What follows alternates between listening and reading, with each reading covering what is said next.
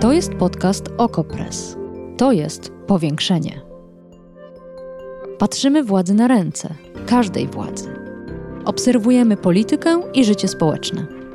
Ustalamy fakty, komentujemy wydarzenia i przede wszystkim rozmawiamy z Wami i z naszymi gośćmi. Zapraszam, Agata Kowalska.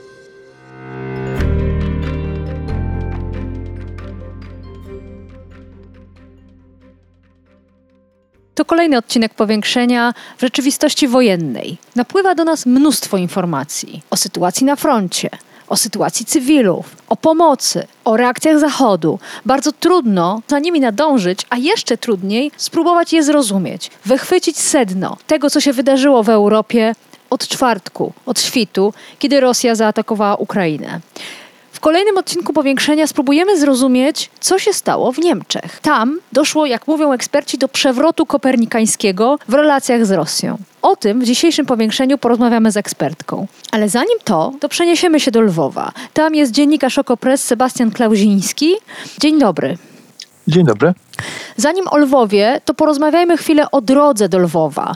Czy ruch w drugą stronę jest bardzo utrudniony, a może i tobie nie było łatwo dotrzeć z kolei do Lwowa? No, do Lwowa ruch nie jest duży. Bardzo mało osób teraz jedzie do Ukrainy, natomiast ciężko znaleźć transport, jeśli się nie ma samochodu. Ja pojechałem na dworzec zachodni, skąd zwykle jest mnóstwo połączeń do Lwowa. Było przed wojną. E, teraz w ogóle nie było żadnego połączenia z tego, co, co wiedziałem, z tego, co mówili Ukraińcy na dworcu, ale na szczęście udało mi się złapać taki autobus. To też w ogóle jest ciekawa historia, ponieważ to jest um, autobus takich kolegów Ukraińców, którzy po prostu mają firmę przewozową i normalnie jeżdżą między Warszawą a Lwowem, jeździli. A kiedy wybuchła wojna, to uznali, że no, że nie mogą tego przerwać i po prostu w, do Ukrainy zabierają jakieś, nie wiem, leki, mm, jakiś potrzebny sprzęt, czy co im się uda zdobyć. I polskich dziennikarzy. Też, tak, polskich dziennikarzy, ale przede wszystkim zabierają też e, po prostu Ukraińców w wieku poborowym, mhm. a, którzy poczuli taką potrzebę um, i rzucają właśnie pracę w Polsce, czy to gdzieś indziej na zachodzie i, a, jadą po prostu walczyć. Ukraina, kiedy wprowadziła powszechną mobilizację, to a, wydała zakaz a, wyjazdu dla mężczyzn w wieku od 18 do 60 lat, no, czyli oni sobie doskonale zdają z tego sprawę, no, że jak wjadą już do Ukrainy, no to nie wyjadą z niej. Prędzej czy później raczej zostaną zmobilizowani. No i jakby wiadomo, że e, zresztą sami tego nie ukrywają, no że właśnie jadą, jadą po to, żeby walczyć.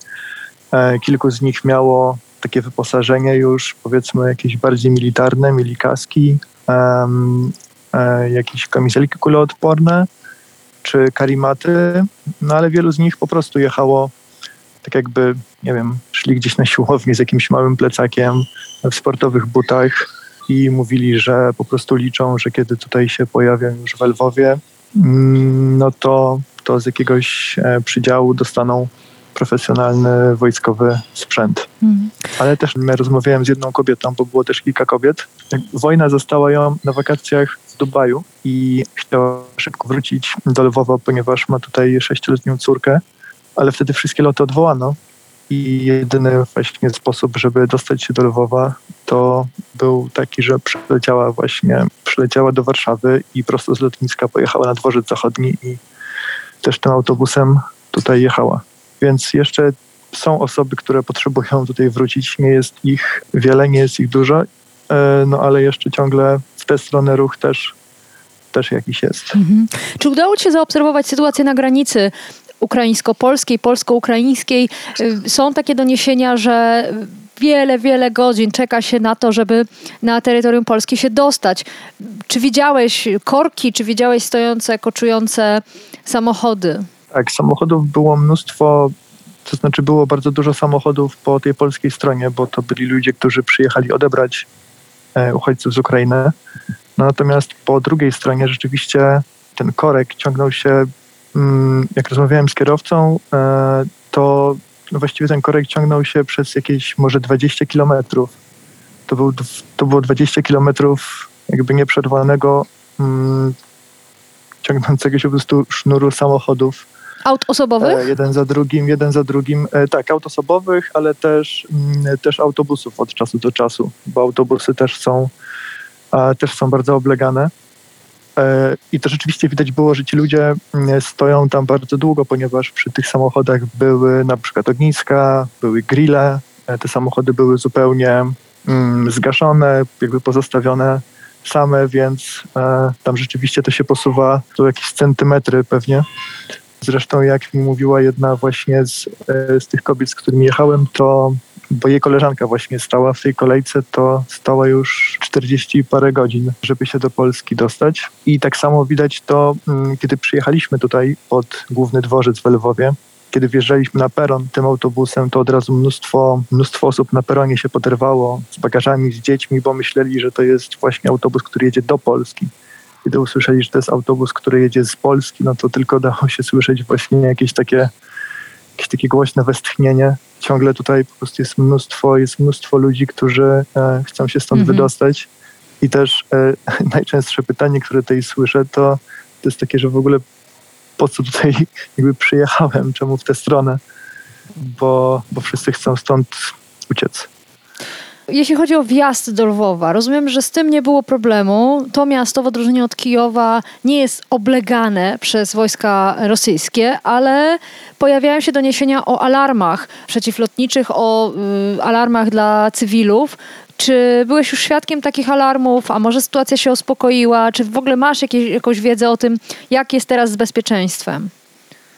O alarmach rzeczywiście wcześniej słyszałem z jakichś doniesień medialnych. Jak e, zatrzymałem się w Lwowie e, w hostelu, bo też w Lwowie jest problem, e, problem z noclegami, ponieważ no, bardzo dużo osób e, tutaj się zatrzymuje, tych uciekających e, ze wschodu. E, I w hostelu mm, dostałem informację, że rzeczywiście tak raz dziennie, dwa razy dziennie takie alarmy są. E, też od razu dostałem informację, gdzie jest e, najbliższy e, schron, do którego, do którego mam się udać w razie alarmu.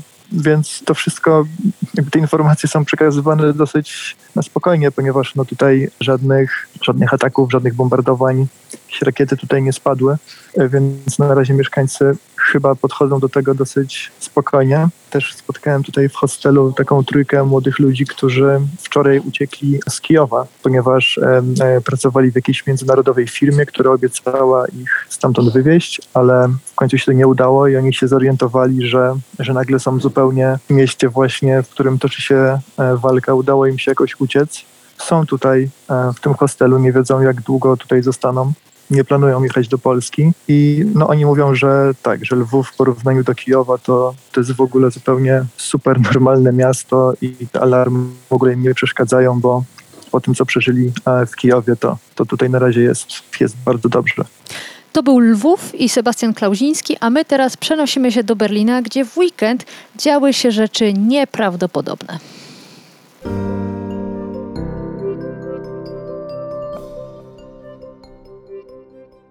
A gościem powiększenia jest dr Agnieszka Łada-Konefał, wicedyrektorka Niemieckiego Instytutu Spraw Polskich w Darmstadt. Dzień dobry. Dzień dobry. Najpierw cytat.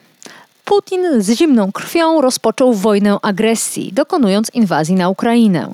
Zrobił to tylko z jednego powodu. Wolność Ukraińców stanowi wyzwanie dla jego własnego opresyjnego reżimu. To jest nieludzkie. To jest sprzeczne z prawem międzynarodowym. Tego nie da się usprawiedliwić niczym, ani nikim. I dalej. Jesteśmy w przełomowym punkcie dziejów. To chodzi o kwestię, czy za pomocą siły można łamać prawo. Czy podżegacze wojenni, tacy jak Władimir Putin, mogą samemu zmieniać granice. To słowa kanclerza Niemiec Olafa Scholza, który wystąpił w niemieckim parlamencie w weekend i wydaje się, że oszołomił cały świat. Pani doktor, czy pani pamięta, co myślała, słuchając na żywo kanclerza Niemiec? Pamięta pani swoje pierwsze refleksje? Tak, byłam bardzo zaskoczona, pozytywnie zaskoczona, analitycznie zaskoczona, e, ponieważ były to słowa, e, których e, większość chyba analityków nie spodziewała się po kanclerzu Scholzu, nie spodziewała się po nim jako o osobie nie spodziewała się po nim jako, jako po polityku socjaldemokratycznym e, i nie spodziewała się po kanclerzu Niemiec. W związku z tym to zaskoczenie w pierwszym momencie było duże. Przyznam się, że odsłuchałam później to wystąpienie jeszcze raz na spokojnie, żeby zdanie po zdaniu zrozumieć skalę hmm. zmiany w niemieckiej polityce. E, I nadal myślę, Niemcy, e, które komentowaliśmy jeszcze tydzień temu i Niemcy obecne, to, są, to jest różny kraj. Um. Wszyscy używają pojęcia przewrót kopernikański. Pani mówi, próbowałam uchwycić skalę zmiany. No to jaka to jest skala? Do czego można porównać wagę tego, co się wydarzyło e, w weekend w Niemczech? To e, określenie przewrót kopernikański, zmiana o 180 stopni, to wszystko są te metafory, które jak najbardziej pasują, e, ponieważ e, to jest zupełnie inna e, jakość i treść niemieckiej polityki i tak bym to też określała. Zgadzam się mhm. z takimi e, zestawieniami, które ja, istnieją obecnie w debacie. To jakby pani nazwała politykę Niemiec wobec Rosji dotychczasową? Czy dałoby się jakoś ją ująć w kilku zdaniach, jakich pojęciach, żebyśmy później mogły próbować nazwać to, z czym mamy do czynienia od, y, od dzisiaj? To była polityka oparta na idealizmie, e, na e, nadziejach, e, na racjonalnym niemieckim podejściu, ale bazującym na własnych opiniach dotyczących swojego postępowania.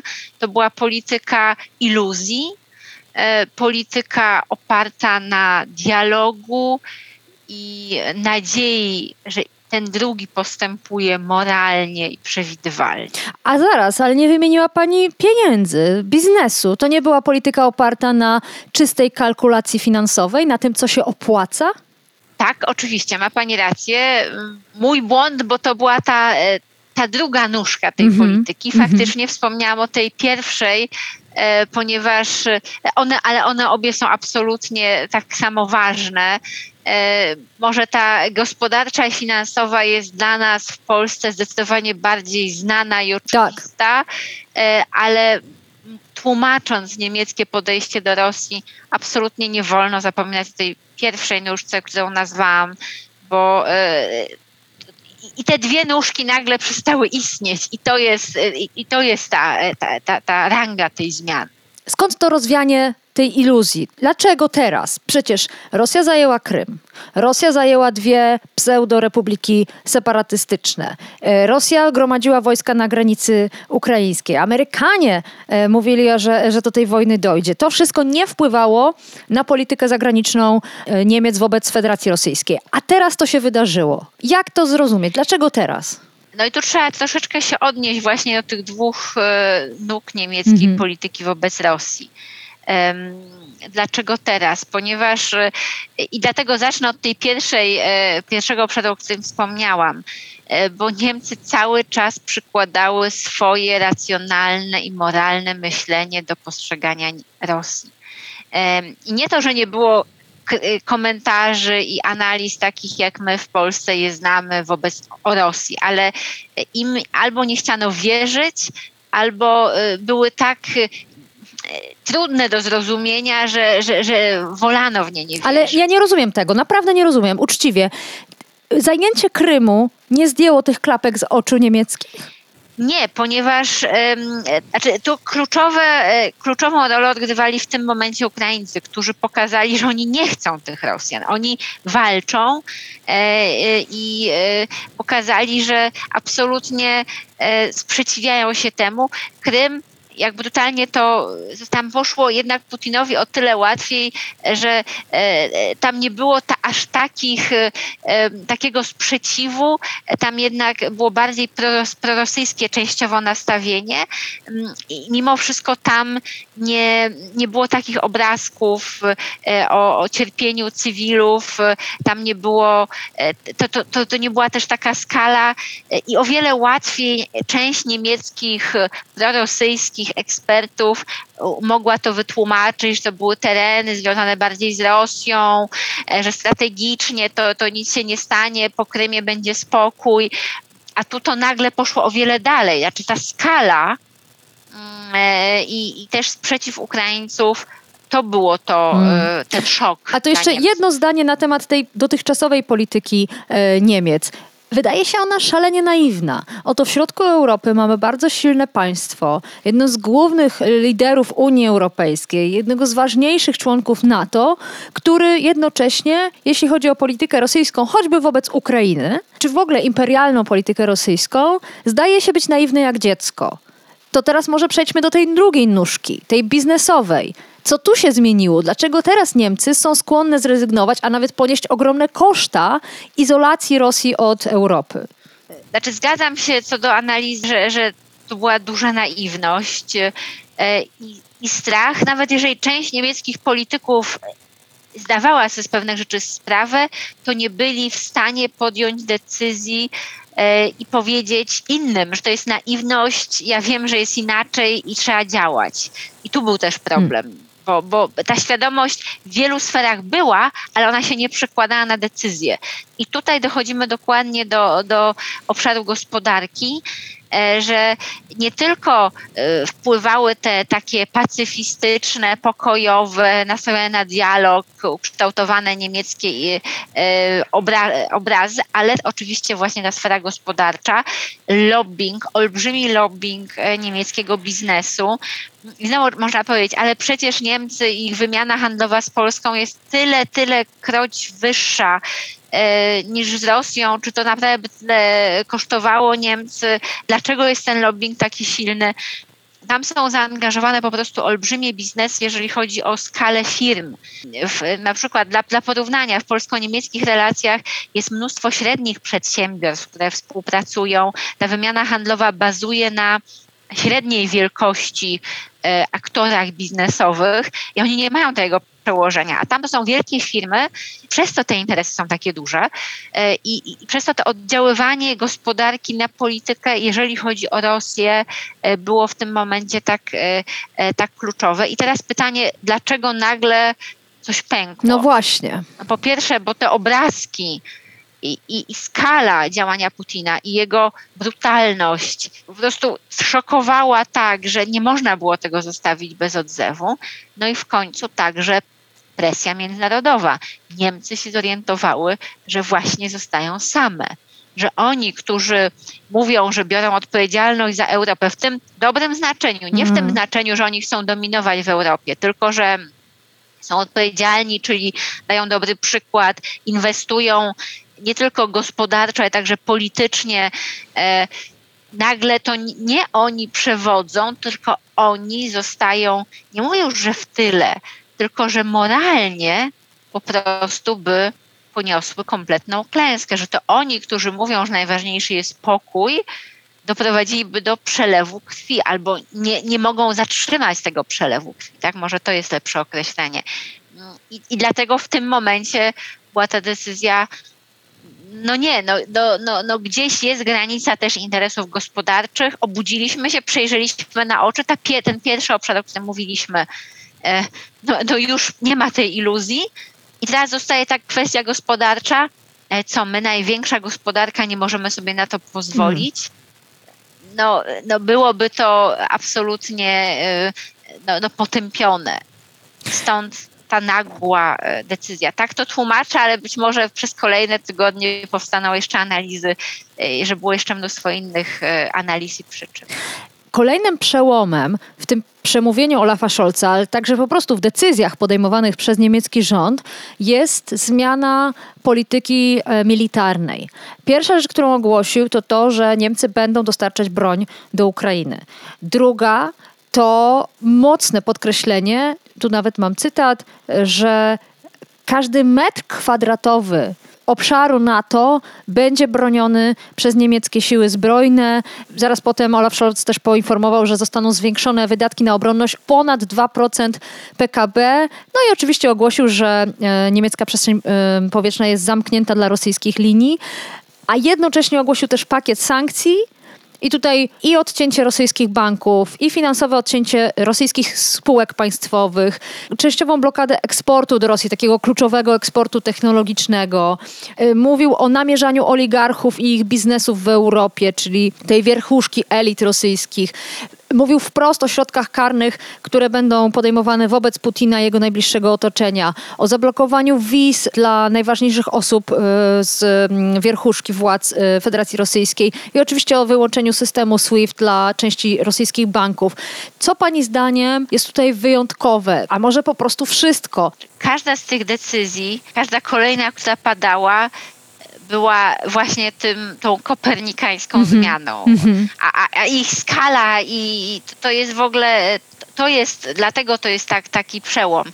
Zacznijmy, podzielmy to znowu na część e, polityki bezpieczeństwa, tak, militarną i gospodarczą, bo, bo to trzeba rozróżnić, bo znowu gospodarczo jesteśmy w stanie chyba w Polsce, zdajemy sobie bardziej sprawę, że Niemcy tu nie chciały, miały swoje interesy, o tym przed chwilą mówiłyśmy. To jest bardziej w Polsce dla nas zrozumiałe, że ta zmiana jest niesamowita, bo to uderza w niemiecką gospodarkę i to oznacza koszty. Koszty dla biznesu, koszty dla państwa niemieckiego budżetu koszty także dla e, obywateli pośrednio, no bo ceny energii, ceny mm, e, różnych towarów mogą wzrosnąć, firmy poniosą straty, więc e, to się odbije na niemieckiej gospodarce i obywatelach, w związku z tym państwo będzie musiało to jeszcze bardziej wynagradzać. To myślę jest łatwiejsze do pojęcia w Polsce, o tym są dyskusje.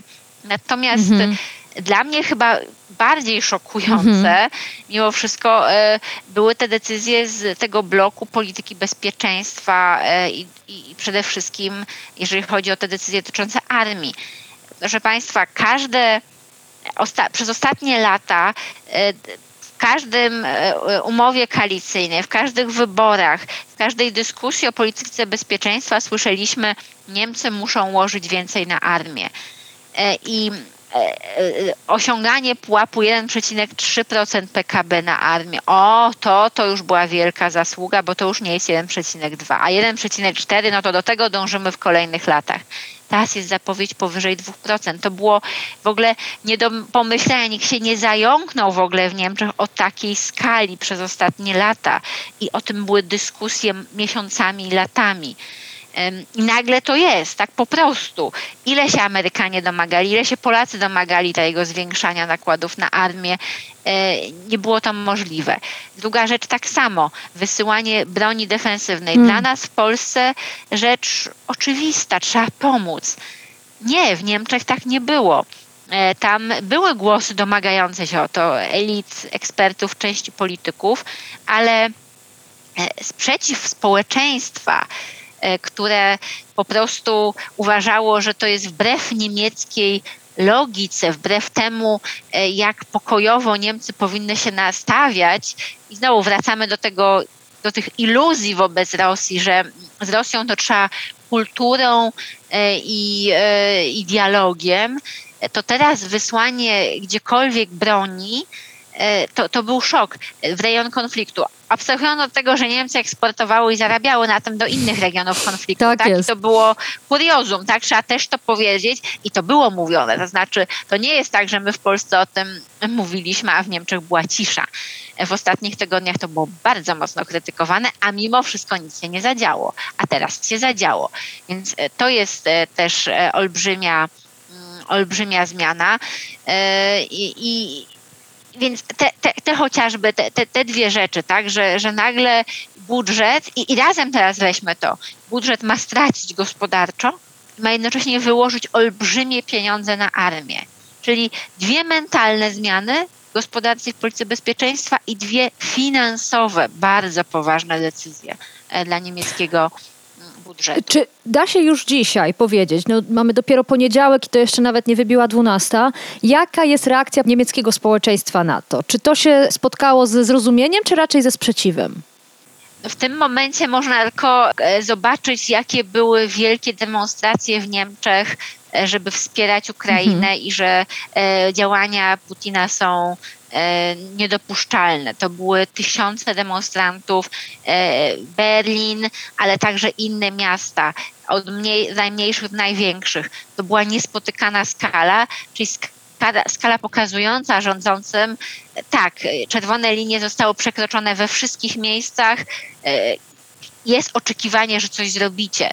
I to jest bardzo ważne, Mhm, bo mhm. to był problem dla Tak. niemieckich rządów Mhm. po kolei, że e, żeby skończyć, że e, to ten nacisk społeczny, znowu te iluzje, to podejście, że z Rosją trzeba rozmawiać, było tak silne, że wielu polityków nie chciało przełamać tego myślenia, Mhm. mimo że sami sobie zdawali sprawę. To nie jest tak, że oni byli naiwni, tylko oni e, mimo tego, że wiedzieli, nie, nie byli w stanie podjąć decyzji. A teraz społeczeństwo pokazało, słuchajcie, e, naprawdę trzeba zadziałać. Politycy e, zadziałali i zadziałali wspólnie. Tu ja bym też podkreśliła, e, jak bardzo największa frakcja opozycyjna Hadecja w Bundestagu zapowiedziała wspieranie rządu w tym zakresie. To też jest bardzo, Tak. bardzo ważne. Owacja na stojąco po tym przemówieniu, które komentujemy teraz Olafa Scholza e, w Bundestagu. Jedyna frakcja, która siedziała i nie klaskała, to oczywiście AfD. Ale nimi się nie będziemy zajmować. Na początku naszej rozmowy powiedziała pani, nikt się tego nie spodziewał, e, nie tylko po Niemczech, ale po prostu po Olafie Scholzu. Gdyby to Angela Merkel wciąż była kanclerzem, to można byłoby się spodziewać, że tak szybko, no to cztery dni od wybuchu wojny, Niemcy przeprowadzają przewrót kopernikański w swojej polityce zagranicznej. E, Tak, znaczy wydaje mi się, że to nie ma znaczenia, czy Mhm. to był Scholz, czy Merkel, czy to była socjaldemokracja na czele rządu, czy Hadecja. E, Symbolicznie to jest o tyle ważniejsze. Myślę, że Hadecji by to przyszło łatwiej niż socjaldemokracji, bo to socjaldemokracja była, zwłaszcza w ostatnich miesiącach wrócono do tej narracji zbliżenie z Rosją, dialog. Przecież nam się kiedyś udało jako rządowi socjaldemokratycznemu, w sensie jeszcze w latach e, ciężkiego komunizmu tutaj doprowadzić do porozumień z Rosją. E, to były takie mocne wspomnienia, więc tym bardziej dla socjaldemokracji to był jeszcze większy szok, szok niż, niż dla Hadecji taka zmiana. I, I tam o wiele więcej polityków było zaangażowanych e, w taką prorosyjską narrację. I dla nich to jest dopiero e, teraz wysiłek powiedzieć, przekreślam kilkadziesiąt lat mojego politycznego życia. Tak jest. E, W w Hadecji te głosy były bardziej krytyczne wobec Rosji e, i Angela Merkel mm, myślę, że doskonale lepiej znała i rozumiała Putina i byłaby gotowa e, pewne rzeczy zrobić. To socjaldemokracja w rządzie ją bardzo hamowała. A tu socjaldemokracja musiała sama doprowadzić do takiego zwrotu. Doktor Agnieszka Łada-Konefał, wicedyrektorka Niemieckiego Instytutu Spraw Polskich w Darmstadt. Bardzo dziękuję za całą analizę. Powiększenie. Podcast Okopres. Prowadzenie Agata Kowalska. Podcast znajdziesz na stronie Okopres i w Twojej ulubionej aplikacji do podcastów. Redakcja Okopres działa od 2016 roku. Jesteśmy obywatelskim narzędziem kontroli władzy, obecnej i każdej następnej.